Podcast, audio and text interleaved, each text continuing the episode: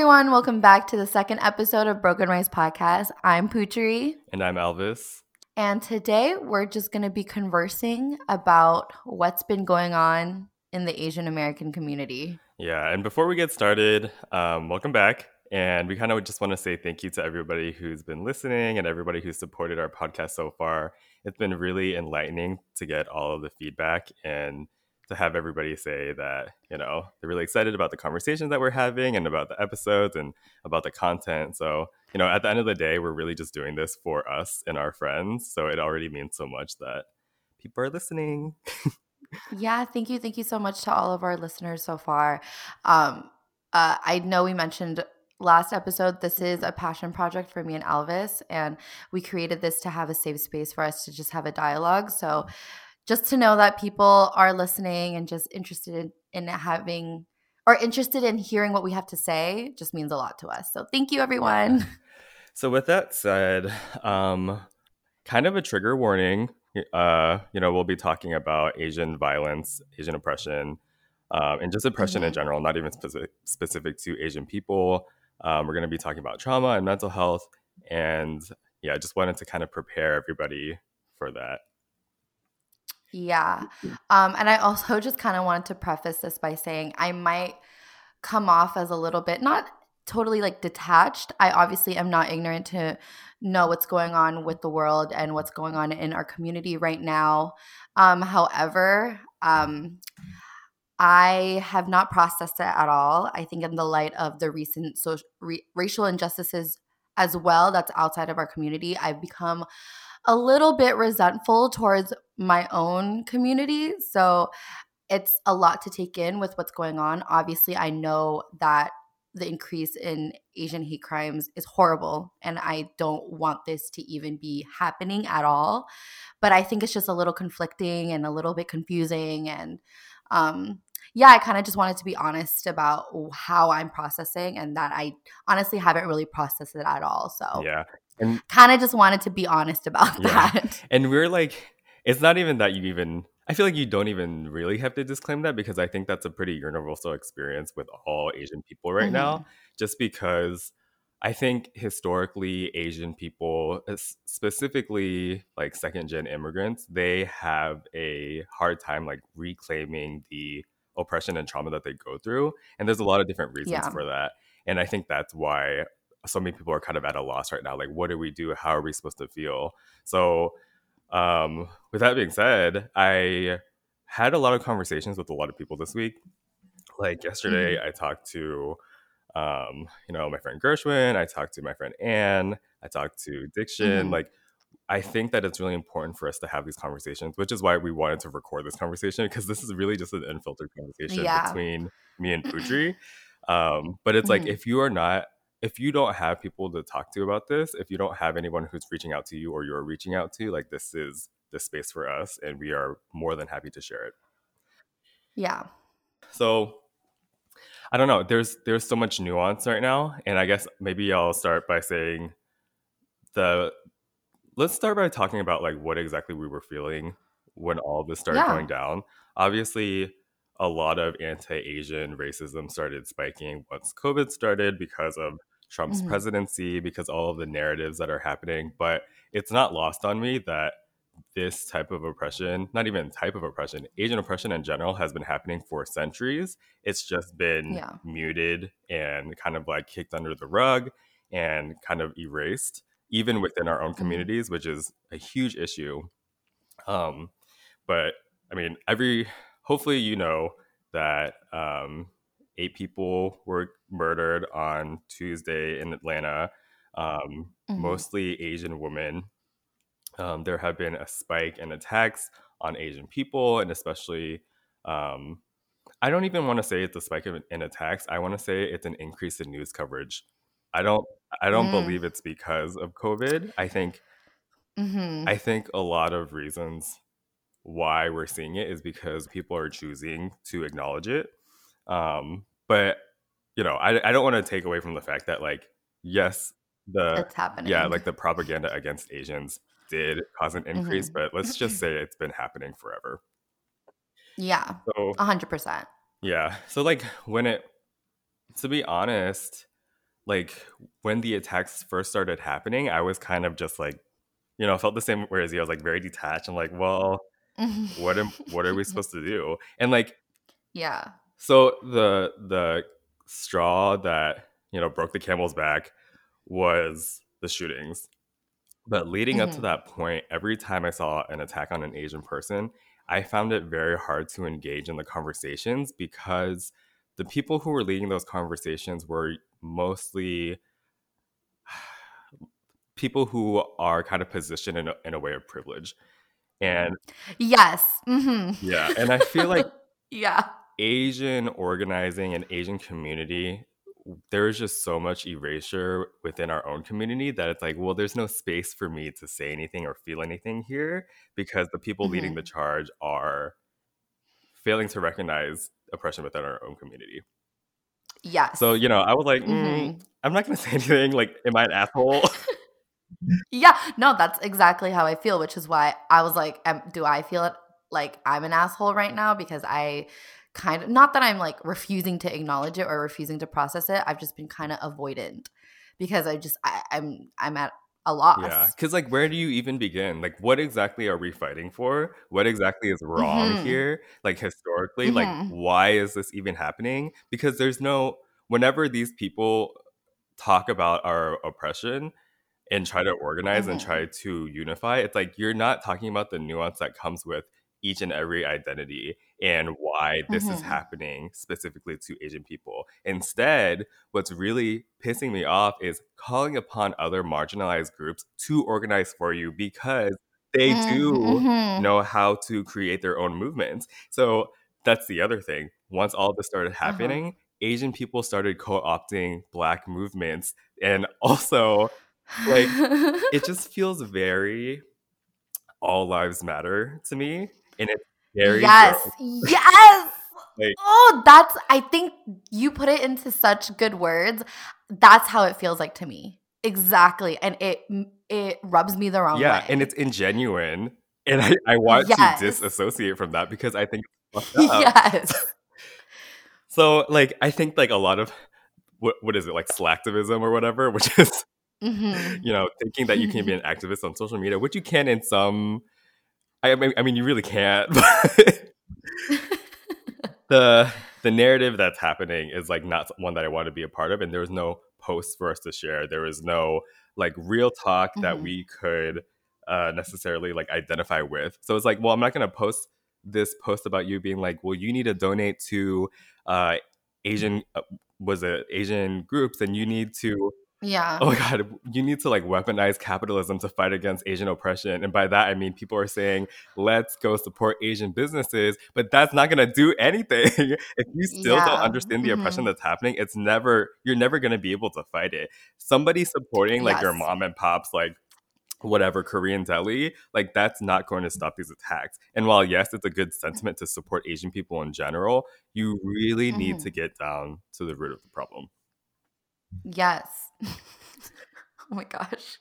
These are the words that I was trying to come up with in my head when I was trying to explain to Mati how I felt the other day, but I've just been so exhausted and just like like I said, keep reiterating that I'm lost. That I'm like, I don't even know how to explain that. But yeah, you kind of just took the words out of my mouth. Yeah. And there's like there's just so many things because this is one part of the pie, right? Like this Mhm, is mhm. this is this does not even go into the anti-blackness that we were just referring to. This Mm, doesn't go into period. how capitalism put, gets put into play. This doesn't go into how um, you know Southeast Asians, South Asians, and other brown Asians are raised. So let's talk about it. You know, because yeah. mhm. just that one part of the topic of conversation takes like weeks to process. And since there's so much, it's like, ooh, like let's not. Mhm, mhm. And something else that I want to mention before we really get into it is the radicalization of Asian people is so difficult because there are so many barriers. Like with all the nuances, especially when it's very intersectional. Like Mhm. when you are an Asian person living in poverty, when you're an Asian person Mhm. person with uh, mental health issues, you know, like all of those Mhm. things, how can you fight your positioning in white supremacy when you are living in it to survive. Yeah. It's it's Mhm. almost as if you have to get to a privileged enough place to say, I want Asian liberation outside of the scope of what Asian people or not Asian people, what white people are handing me. Because Mhm. historically, like we all know about the model minority myth. Like we all know about like Asian people being treated as a monolith and whatever. But like in order to truly Mhm. understand your own oppression, you have to step outside the systems that you are living in and say, I don't want that. and Yeah. there's like something that Gershwin told me yesterday. He was like, there are so many Asian people on tech who are super privileged and who have the means to contribute to mutual aid for our own communities, and they just don't. And why is that? It's And it's- this is- so frustrating. There's this other term that uh, somebody introduced me to, and it's called boba activism. And that just like makes Oh my god, what is that? it makes me laugh my ass off because it's it's literally East it's Asian activism centered around East Asian like identity politics where they say things like if you like boba and if you like ramen, if you like anime, if you like K-pop, ah, then you better support Asian people. But my whole thing is if we do not have a culture that you're able to commodify, then we Uh-huh. are still worth protecting. Like, th- let's think about it in the terms of us in particular. Like, Uh huh. with Indonesian people, like there's not a there's not necessarily a commodifiable culture there, right? Like there's in Mhm, in mhm. popular white American culture. Yeah. And like with Vietnamese Yes. people, it's almost strictly about like pho. Yeah. like, mhm. You're literally erasing us because we don't have anime or K-pop, you know, or yeah. like you know, Xiaolongbao. yeah.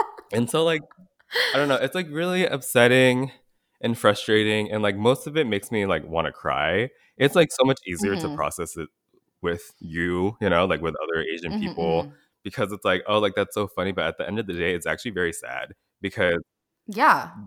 we we don't have space to to experience trauma within our own communities, let alone within white America. Yes. Oh my god, yes. That is very true. Yeah.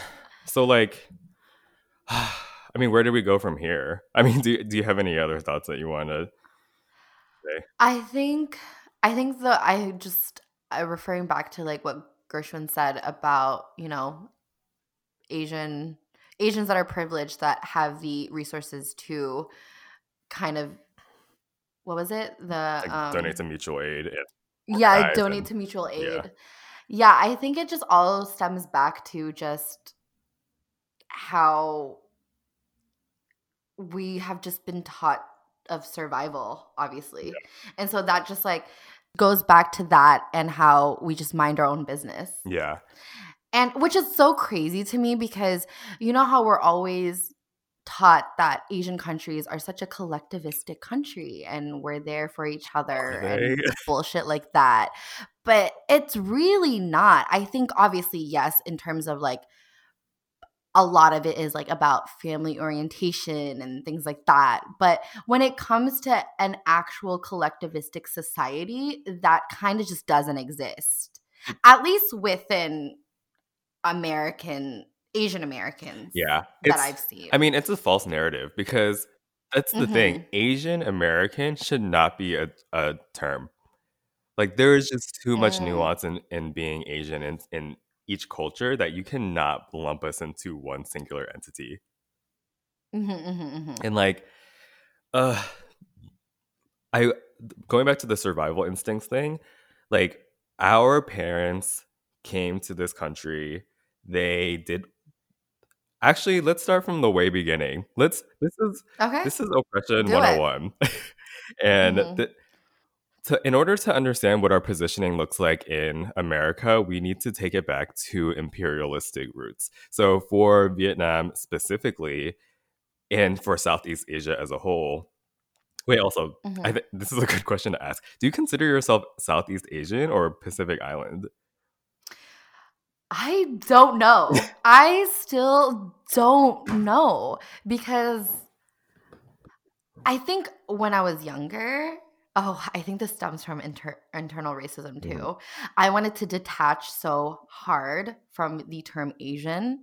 And so I remember for a long time when I was younger, I'd be like, I'm Pacific Islander. Asian, I don't know what that is. But I mean, like now, of tea. yeah, I'm like now. Asian. Yeah, I'm like, no, Asian, no. I'm Pacific Islander, and that's what I would check box and things like that and at school and shit. But now I'm like, am I Pacific Islander? I'm pretty sure I'm Southeast Asian. And then I check box the Asian box. And then it's just like such a I to personally, I'm still confused. See, and then I would just like to mention that that is also oppression. like the fact that you don't know and the fact that you don't have access to that identity is oppression. Mhm. Mhm, But mhm. okay, that's a good question to ask. Um, but yeah, so let, if we go back to imperialism in fucking like 1800s or whatever, Vietnam and Southeast Mhm. Asia used to be a part of French Indochina. Like it was just all one Mhm, territory and they were colonized, which is why you see so much like French influence and whatever. And so Mhm. somewhere along the line, I think like something about like the the Geneva conference, like what like with the UN or whatever, they ended up um splitting Vietnam into two after like Japan like considered them a uh, independent country, and so they were Mhm. supposed to like hold elections for um a unified leader, but it never happened. So that's why North and South Vietnam existed as separate entities. Mhm. Um, so, long story short, a war happened. Honestly, the U.S. should not have get gotten involved. The only reason why they got involved was because they were fucking afraid of communism because of Red Scare. So they Mhm. swooped in, they killed a shit ton of people, they dropped fucking Agent Orange on all of these innocent Vietnamese lives, and now they're still dealing with the fucking um like I don't even know what to call it, like all the birth defects that happened because of it. And it's Mhm, like very mhm. sad. I remember I like I remember going to like the Vietnamese grocery store and seeing people like have boxes to collect money for people in Vietnam and it would have pictures of, of, Mm. of Vietnamese people on it. And I like never quite understood what that was, but that is literally just a consequence of having white people intervene in shit that was not it had nothing to do with them. Yeah. So anyway, Wow. there Mhm, mhm. obviously like Vietnamese the Vietnamese diaspora, which is also a, a key point, like di- diaspora being like how did uh, people end up leaving their homeland to go somewhere else? Um, Mhm. it's all about war and about being a refugee, and that in itself Mhm. is so significantly different than the diaspora of other countries, and so Yeah. we came over here because not because we wanted to, because we had to. And when we Mhm. came over here, it was to fulfill this American dream, which is just a Mhm. set of standards set by white people to show Mhm. immigrants what it is exactly that you need to do to assimilate to this life in order to be a productive Mhm. member of society, a productive member of capitalism. And then. Yep, that's it. And then you don't get anything else. You don't get any part of your identity. You don't get access to anything. You don't get to be free. You get to be a Mhm. cog in this machine. And so Yeah. that is where survival instincts were made of because I am sure our parents knew they were being treated like shit, but what else were they going to do? You Mhm. know, they did not have the means to Mhm. Mhm. organize. They did not have the language to speak up for themselves. They kept their heads down and they worked. You know, they did what they could. They worked survival jobs even now. And so the Mhm. problem with this new generation of Asian people, which just a side note, we like to call it second gen immigrants because we are still immigrants. We are still Mhm. living in our diaspora in the case that we don't have access to our identities. We don't have access to our Mhm. homeland because it's war torn. You know, like there is no Mhm. longer a South Mhm. Vietnam to go back to. Like, think about Mhm. that. We don't have access to language. Um, and we just have to also keep our head down and live the way that our parents wanted us to. But Yeah. again, we are now in a place of privilege where we are more accepted by white people where we need to reject that because again that liberation is in the hands of white people. They literally gave that to us, and we're just playing the game. And that in turn yeah. makes you not be able to process major mm-hmm. events like this. Yeah. Yes. And I think that's the problem that a lot of people in our community don't understand is that that entire history and that we are just here on autopilot playing the white man's game. Right. and and that that's the reason why I'm so upset at the fact that I see all these people doing these performative activism and like posting these infographics, which is like honestly like they're not bad. You know, I want to be I want to just say that like eh, you all start somewhere in terms of being an ally and I guess your activism and, journey, but, but, I think an ally to who, like yourself, like exactly that's radicalizing where... yourself, like exactly. So it's like it's like kind of a double edged sword where I see this and I'm like, okay, I guess you guys are starting to care a little bit. right, nice. but what do you even care about besides you feeling like like people exactly like this idea that like oh okay well we have an exchange of culture and you eat ramen so you need to take care of us like no and like and it's so hard because we cannot mobilize Asian people because of that. And then also, what I just mm-hmm. talked about is one part of Asian oppression. That is Vietnamese mm-hmm. oppression. What do mm-hmm. Korean people have to say? Because there was also a fucking Korean war that you know tore them apart yeah. and a lot of trauma there you know what do indonesian people have to mm-hmm. say like do you know anything about your diaspora no, but I can get back to you. no, and that's the point that I was trying to make because I didn't know this until maybe three weeks ago. I literally sat down. Yeah. I was like, okay, I had this idea of why my parents came to America and this idea of um, Vietnam in the scope of like white academia. And I'm like, okay, mm-hmm. so China like was communist and they were working with North Vietnam to make South Vietnam communist, mm-hmm. but it's so much more complicated than that. Also, communism isn't bad. So Yes. Oh my god, thank you. Oh my god. So, oh, I've been trying to explain to people that communism isn't bad, and I've been trying to brush up on my communism history right.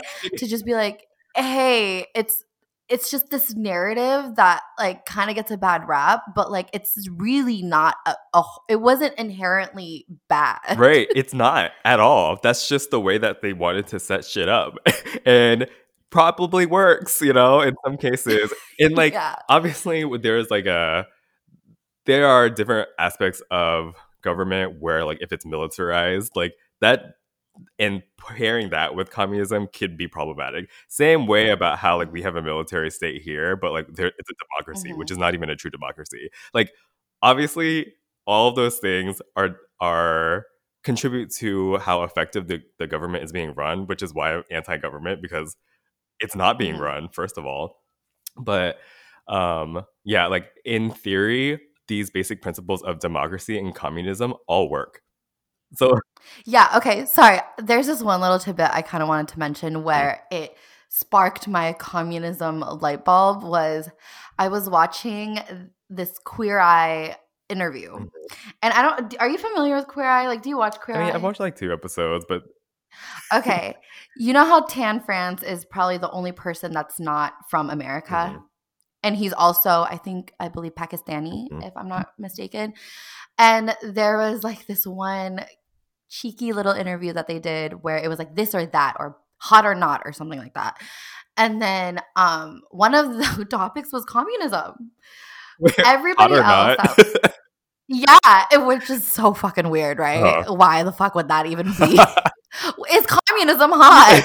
but um, there, but everybody else was like, absolutely not, absolutely. And Tan just goes, uh, n- listen, communism gets a bad rap and they just wouldn't let him even talk about it. Oh my god. and then I was like, yeah, and then I was like, hmm, is communism bad? I was like, am I playing the white man's game and am I falling into this narrative? Because the thing is, like, when I watch the show, I identify a lot with Tan um, because he is he came from a Muslim family. He's also South Asian. Um, you know, so uh, when he said that in particular, I was like, in that like in that sense, I was like, oh, is is communism a bad thing? I you know? And so I started looking in the comments and everyone's like, I love that no one let Tan talk about communism because he's not wrong at all about it, mm-hmm. blah, blah, blah, mm-hmm. blah. Here and comes so, woke Gen Z. like- yeah. and so after that, I was like, oh, is communism bad? and then but and so i started looking into it and then after finding out that it's really not it inherently wasn't supposed to be a bad thing and it ended up just I I don't know. That was just like my little spiel about it. It's just it just it's interesting to see that even in a quote unquote woke cast like Queer Eye, mm-hmm. that in particular, that was already a oppression visually that they all just shut him down immediately. Right. and was like, eh, eh, no, that's not what we're going to do here. Sorry.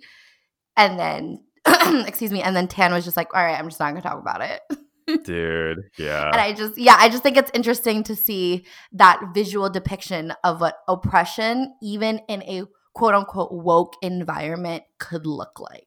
Yeah. you literally have all these people who are oppressed at so many different intersections and you still you know it just mm-hmm. uh and th- this will be a conversation for another time but like there is always oppression with your own community you know and i i say mm-hmm. for another time because i'm thinking about the gay community you know mm-hmm, like I, I just mm-hmm. feel like whose voice matters the most here who gets the most screen time you know probably jonathan mm you know like it's mm-hmm. um like it is truly like there's like a macro and micro way of looking at it and you have to examine both in order to understand what exactly is happening mm-hmm, mm-hmm. yes so the next thing that i kind of want to touch on more in depth is the anti-blackness that's been happening i know we touched on it like at the very beginning but to mm-hmm. to bring more into the conversation and to really understand why this is happening i think we need to kind of like understand like what's being asked and understand what solidarity looks like. And so yeah. I think that people are kind of a lot of people want oppression to be one size fits all. And I think mm-hmm. under white America, there is not enough room for everybody to feel oppressed, which is why some people feel like they fall by the wayside and why some mm-hmm. people mm-hmm. are unable to claim it, like we were saying before. Um, Mm-hmm. But like the whole thing with like co-opting the the black movements. So this is the other thing that's really frustrating too is that Asian people in majority did not show up for black lives. And in general yes. do not show up for black lives. The racism that happens to black people, it's like so embedded in us that like we think that we're showing up in solidarity, but in actuality, we're showing up because we're pro- part of the problem.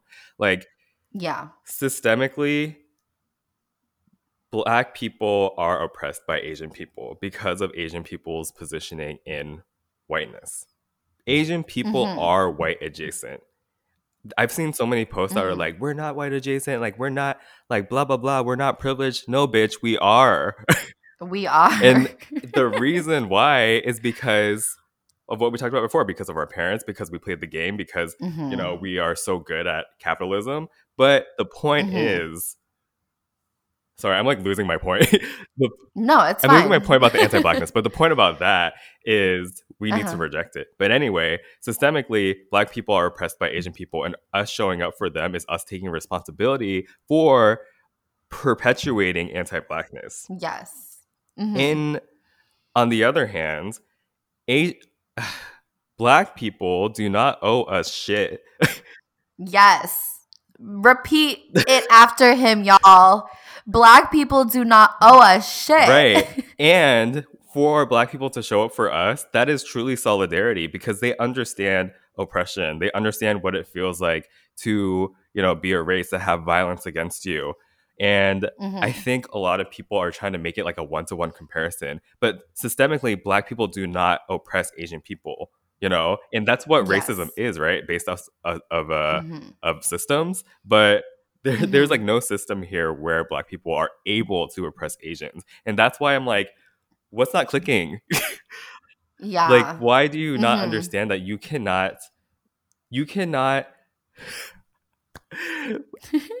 okay i don't even know what people are asking of black and brown people that's the whole thing Yeah. like yes you want them to Yeah. show up for you when you don't even show up for yourselves because you don't know how because you haven't recognized your own Yeah. oppression so it's like I've seen people be like, I think all of the beauty influencers and all the corporations, like, y'all, your silence is deafening. You need to say something. I'm like, what is it about Nike saying, like, don't hate Asians? Like, what is that going to do Yeah. for you? What is that going to do for our movement? That is just going to allow you to continue to be passive, to continue to not do the processing, the decolonizing of your own Mhm. fucking mind, you know?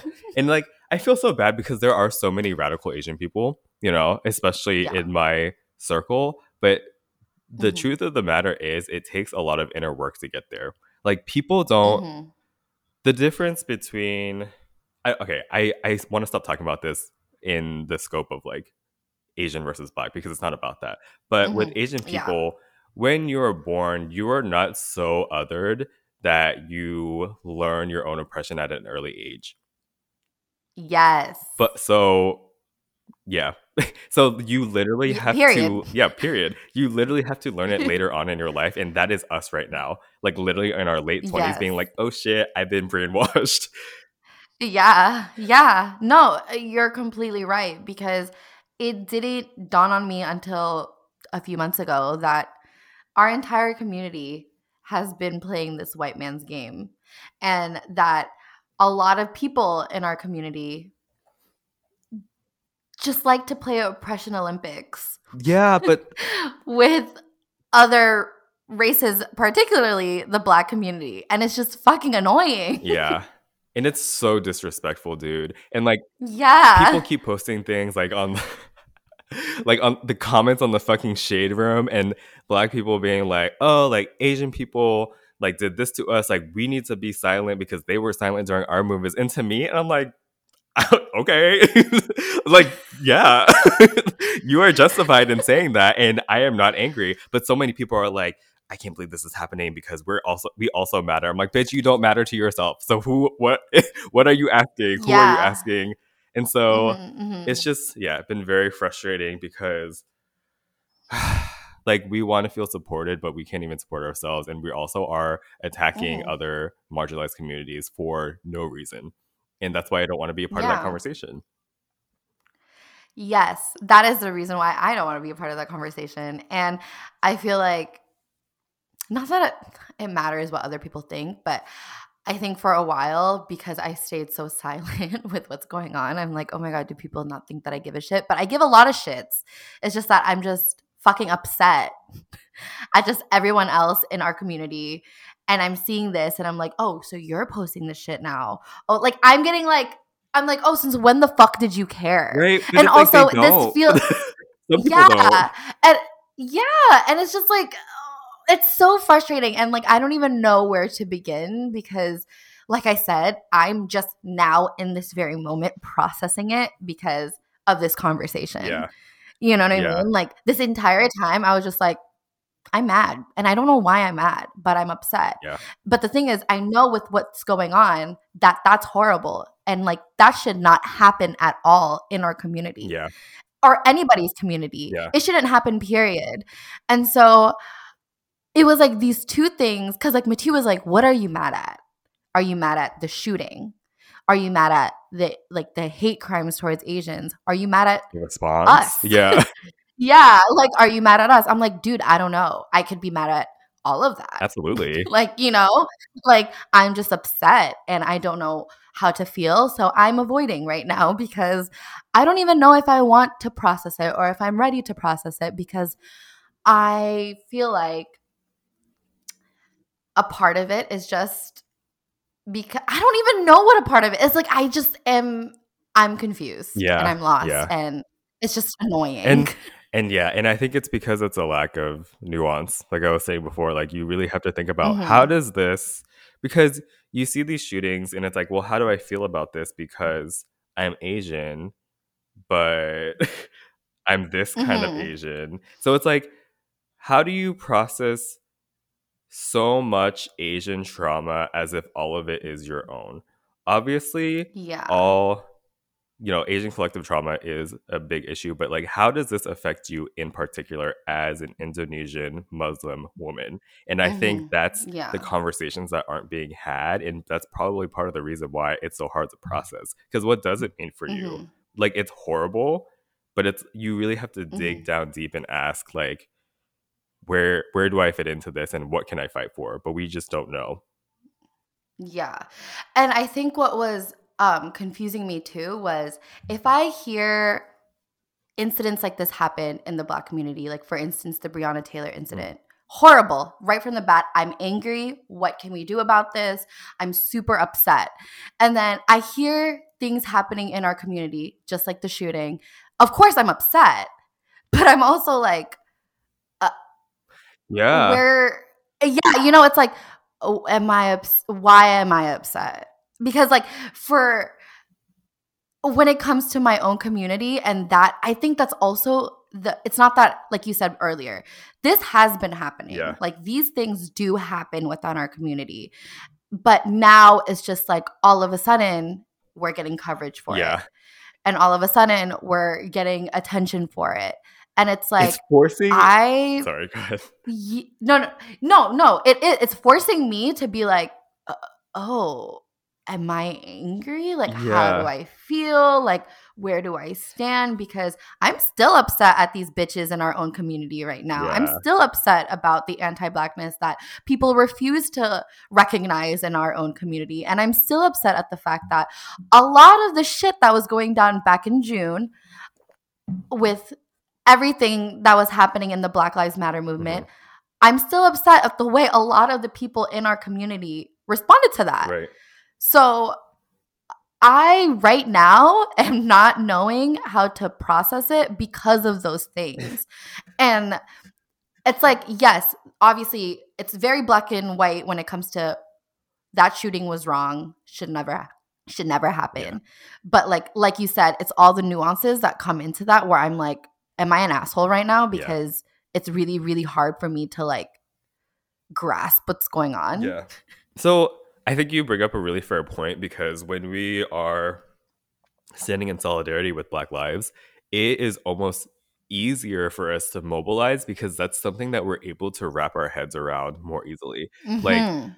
Mhm. The first of all, there's so many resources about it, which is amazing to understand like the Mhm. school to prison pipeline, how you know um, drugs were weaponized against black people to incarcerate them Mhm. slavery you know there are very distinct Mhm. reasons why black people face oppression and why we perpetuate it and it all makes sense but this is Yes. entirely new territory for us because asian oppression is quiet it is it's Mhm. hard to understand it's very complex and nuanced not saying that other oppression isn't but it's th- the Mhm. idea that like we need to know all of it at once and it's very overwhelming Mhm. and so like it's asian oppression is so sinister to the point where we are really doing it to ourselves because you will literally look at yourself in the mirror look at your brown skin understand that you have a Mhm. mother tongue you know the trauma that you carry in your body you will still look in the mirror and ask yourself am i a person of color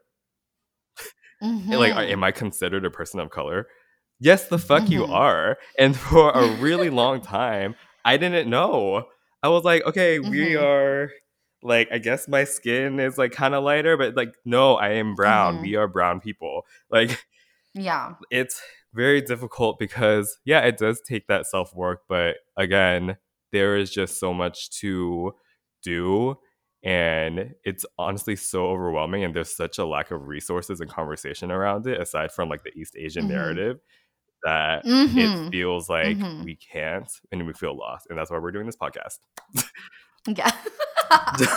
In conclusion, that's why we're doing this podcast. yeah so like moving on from that i think that the resources that we do have So I just wanted to bring up there was this video of like people are really calling upon Asian celebrities to lead the movement, which is really frustrating because we don't need straight East Asian men to do this shit for us. But yeah.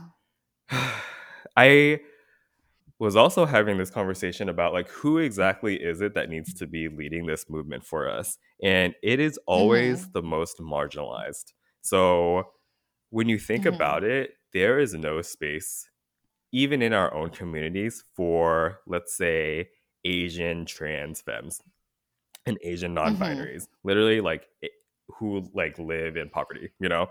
The Mhm, literally mhm. the most marginalized of us need to be advocating for themselves and we lift them up to the top you know because Mhm. we get to enjoy certain types of privileges but we also are able to support and reap the benefits of fighting for our own cause while bringing other intersections of that marginalization with us does that make sense Mhm. Yeah. i feel like that was a lot of words um but yeah but it's like do you know any asian trans femmes do you know any spaces for asian trans femmes to no, organize or even to feel safe no I don't. and that is No. What's so like with straight east asian men who you know are affluent and like have a certain amount of privilege they are only one degree of separation away from whiteness and Mhm. that's what i mean by white adjacent and that's nobody's fault you know i think that when Mhm, people mhm. hear that they're like oh my god like don't call me that like don't even associate Mhm. with me with that but it's like no look at the way that you're able to move up this this social economic ladder with white people Mhm. and how other people don't even get that chance especially like women you know Right. so Also, I want to kind of mention I'm not laughing because I think all of this is funny. I'm laughing at just like the absurdity of just everything. Yeah. yeah it is like i just don't even really know what to do and what to say it's like yeah. so So, okay, this leads me to the question How have you been processing through all of this? Like, what steps have you taken in order for you to, like, kind of have your head wrapped around yeah everything that's going on? So I guess yeah, because I was talking about how I had been feeling with the recent attacks, but I didn't really talk about what I felt immediately after um, the Mhm. shooting on Tuesday. And so I was at work.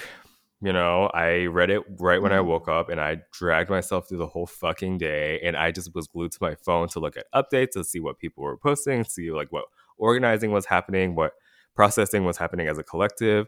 And Mhm. most of the time when I do that, I end up just being upset because you know, like Asian people Mhm, don't know how to process, it. and all of like the the new things coming out is, oh my god, all the the most recent. Sorry, the thing that happened right after was people saying. If you don't know about Asian oppression, then you need to look at the Chinese Immigrant Act of 18 blah blah blah or 19 blah blah. And I'm like, yeah. what? like, what does that have to do with anything? You don't even know the ethnicities Yeah. of these people who were killed. It's like, what does Chinese diaspora, Chinese displacement have to do with the people who died? And lo and behold, they weren't even Chinese. So that's the issue that I have with East Asian people leading the cause because you're you're literally lumping us all into one thing, thus further pushing the narrative that Asian people are a monolith. What was the Yeah, fucking point? Mhm, What was mhm. the fucking point? I think what it is, I think it's I think this is this is why it, it- this obviously this is new territory, right? This is something that our community as a whole hasn't really experienced all at once. And so I think they're just trying to find ways where Asian people in the community can find solidarity. And so they're trying to like pick apart like all these other communities within our own community, like Chinese, Korean, all of this to just be like, hey, Yeah. this is what's going on. But, but like and it's just not working. Like, Like, that's the thing. It's just not working. and that's part of the pro- problem and that's part of like the the white mind, like the colonized mind, is like people literally saw Asian and they're like, oh my god, okay, so like who can we support? Chinese people. That's the easiest one, and like they're in the, they're in our history books. So like, oh my gosh, let me um let me do a quick Google Scholar search and look up the Chinese Exclusion Yeah. Act. Like it's like it is so disheartening. And I am not discounting the oppression that Chinese people have to go through and that that time of that timeline of how things played out in Asian immigration. But again, Mhm, mhm. these people, the people who are most likely to work survival jobs are poor Southeast and Pacific Islander people. And so it's like Mhm. you talking about Chinese people saying, let's support Chinatowns everywhere, and without knowing the ethnicities of these women, huge fucking disservice to them and yourself. You stupid Yeah. bitch. Sorry, I'm so mad. yeah, no, I get it. Uh-huh. Jesus. Yeah, so I think, yeah, I just think like uh, everyone is just having a hard time, which is I don't even know. It's uh, sorry, go ahead. Okay. I, I just think it's so funny. yeah, it's funny and it's sad. Like it's better to laugh about it than cry, which is Yeah. but it's it's hard because we have to keep doing the work. But so the the Mhm. next thing I was gonna say after that, so I yeah I was at work and um uh it just felt like my coworkers didn't really know what was happening and Mhm. it just felt like I felt like very isolated because I just don't understand how you can go through this much racial trauma and they expect you to fucking come into work and they, they want to exploit you without taking into account what your mental health is. Fine, you can exploit me on any other fucking day, but there is Yeah. literally like our people are dying, you know, have been dying, Mhm, and mhm. there is not a peep about like recognizing that we're going through a lot. Also, this is so sorry. I just keep talking about Gershwin because we, I talked to him the most recently. Uh-huh, but he was uh-huh. telling me yesterday because he works in the Bay Area, so like Silicon Valley vibes, whatever. He told Mhm. me that his company hosted a fucking healing circle for Asian Americans at his job. I was like, wait, where's my fucking healing circle? Oh my gosh, how nice. And so, like, yeah, I mean, a, a little bit of that is like performative or whatever, but at least- Yeah. But it's just like the idea of recognizing it, especially in that like just environment, I think is nice. yeah, and like, oh god, I just like felt very isolated and alone. And obviously, I mentioned this before. I live in Wisconsin, so it's like, who the Yeah, fuck? it's- Who the fuck do I even like rely on? Where Where is my community? But it's just me. So yeah. so yeah, I was very upset after all that went down, and you know, some of some people were texting me, and I was just like, I just need to like process.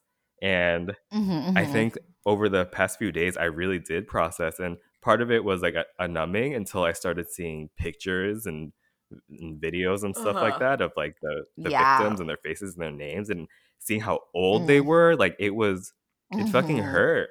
So, you know, I I went home and I remember like it was like that whole day was like, uh, like this hurts, but let me just like put it on the back burner. And then Yeah. I slept and like have you ever had anxiety in your sleep?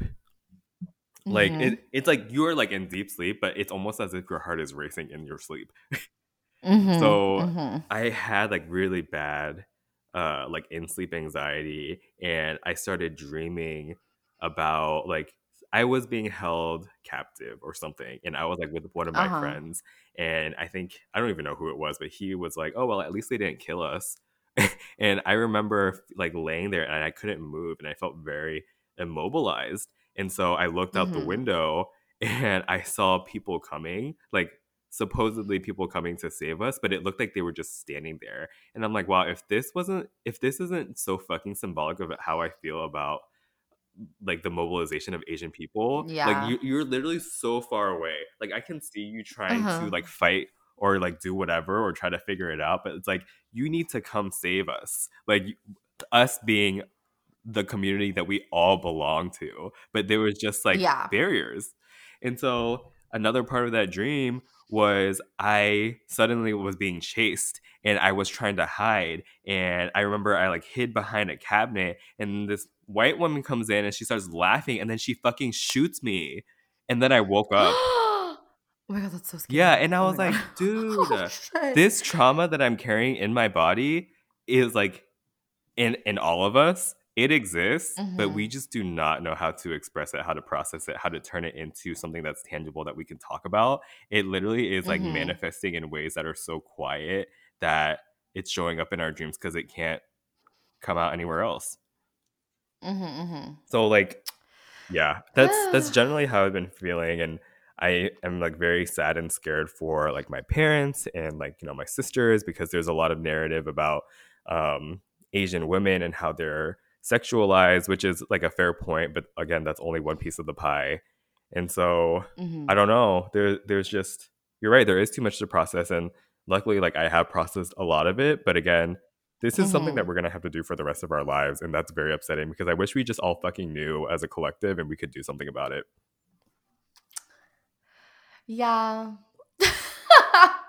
In a perfect world, that would be the case, but I, oh, I think it's just like fuck everyone. yeah dude I just like it's just so upsetting and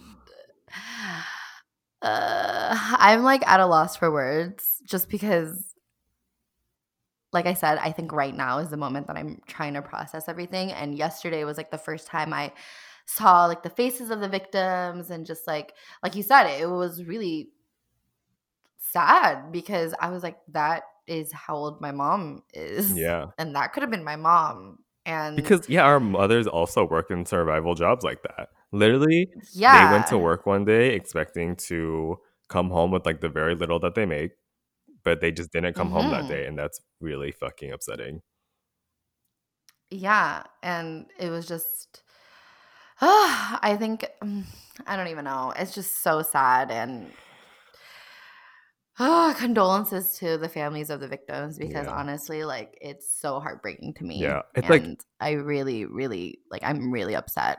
it's really hard for me to like i don't even want to look at it i don't want to it's Mhm. like yeah like let's say their names and talk about their stories but i don't want to i i Mhm. cannot because it just hurts Yeah. way too much so Mhm. i don't know and now i'm like damn i gotta call my mom i'm gonna call my dad like i don't know if okay and the other fucking sinister thing is too which is Uh-huh.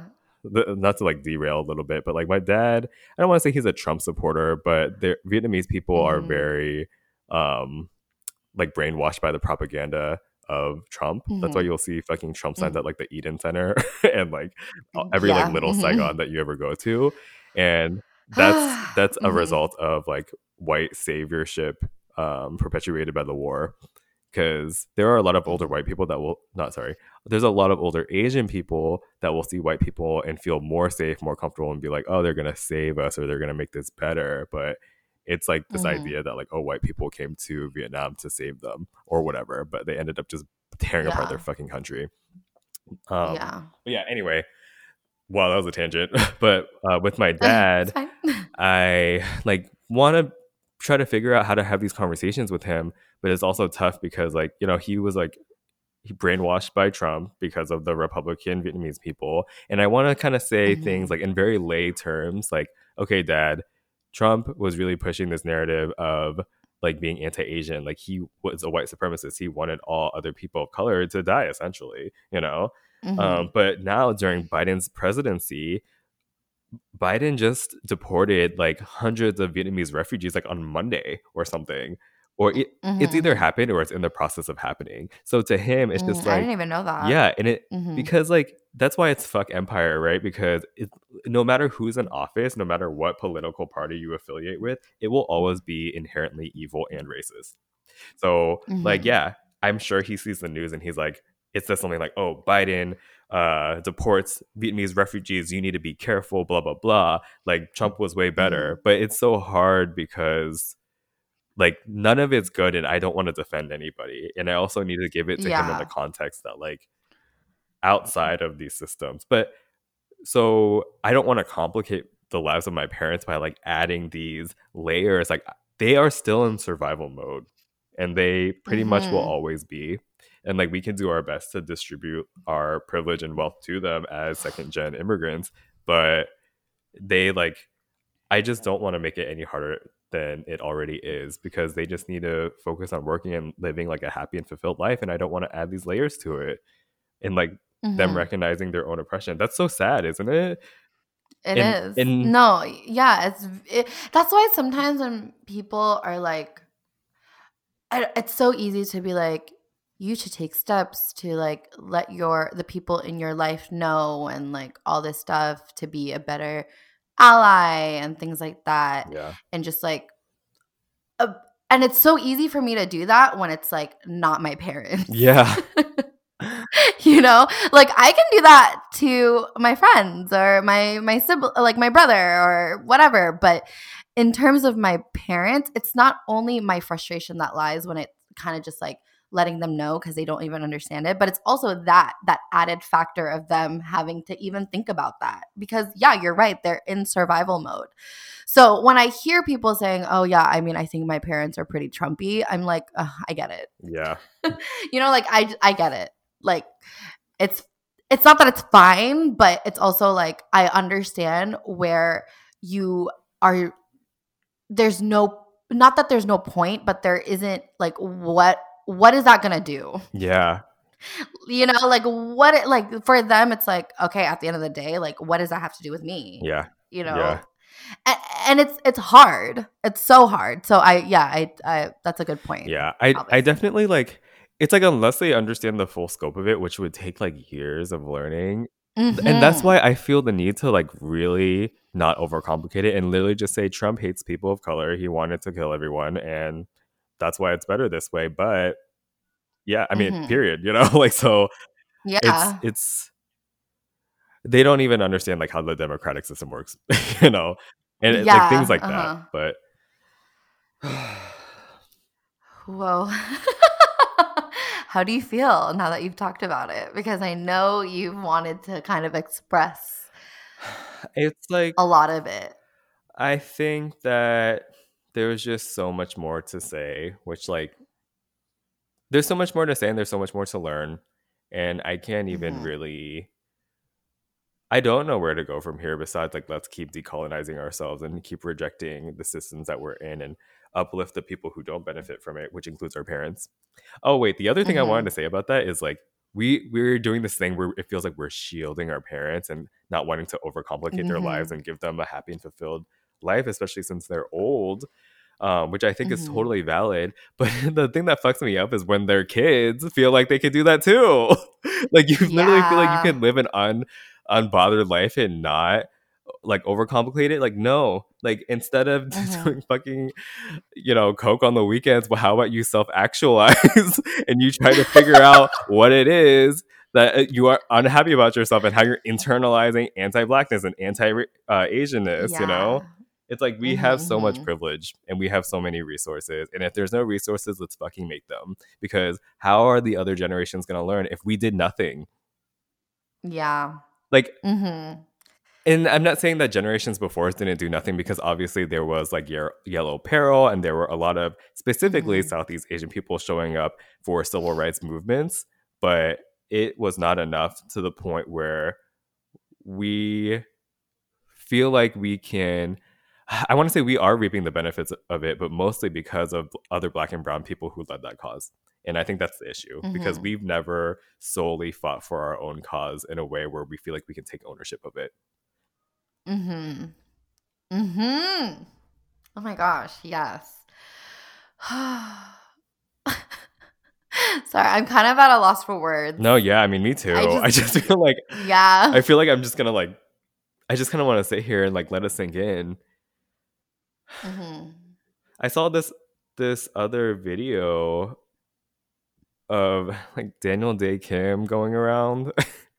Did you see oh, it? Oh, he, and he was like no. speaking in front of Congress. I'm like, why is this fucking celebrity speaking to? Wait, so what is he doing? He basically was calling on Congress to pass a bill against like Asian hate, and he was just saying like, you know, this is why Asian violence is bad. This is why uh, we need to you know, donate money to these organizations and whatever. But like every time I see those things, I'm like, you do not lead our fucking cause. You know, where are the people who actually like you literally are a rich Asian man and like you experience racism, mm-hmm. yes, but let's talk about the other intersections too. Like, where are the Asian community organizers? They should be up there. They need a platform. What he should have done was Yeah. relinquish that control. There's that fucking like.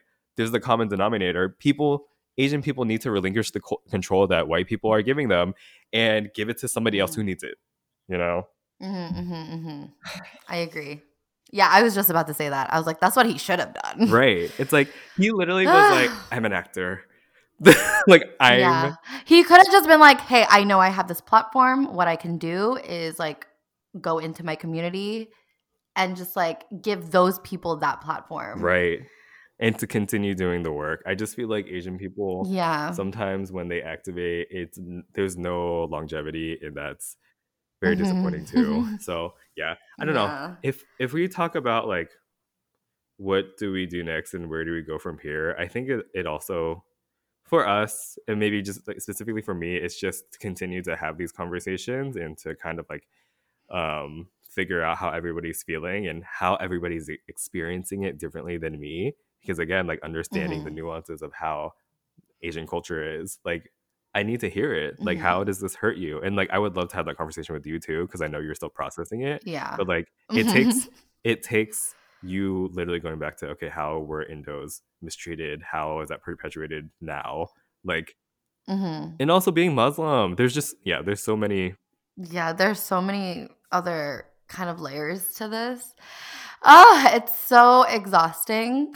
yeah and just like honestly I, I think that's something that i need to like obviously explore within myself too just because i am pretty ignorant when it comes to like my own history and just like yes i know how my parents got here i know how i know my parents' story right Mhm. like i think that's i think that's a lot of people in our community like they know their parents' story and they know the struggle. However it's like there's a lot more to that that i still don't know especially with what happened in my own country with what like the oppression that they had to go through. Like i don't know any of that. Yeah colorism and, like, I- imperialism all those things. yeah, like I don't. Like I know as much as I can, but if you were to quiz me right now, I'd be like, bitch, yeah I have no idea. Yeah. You And- know?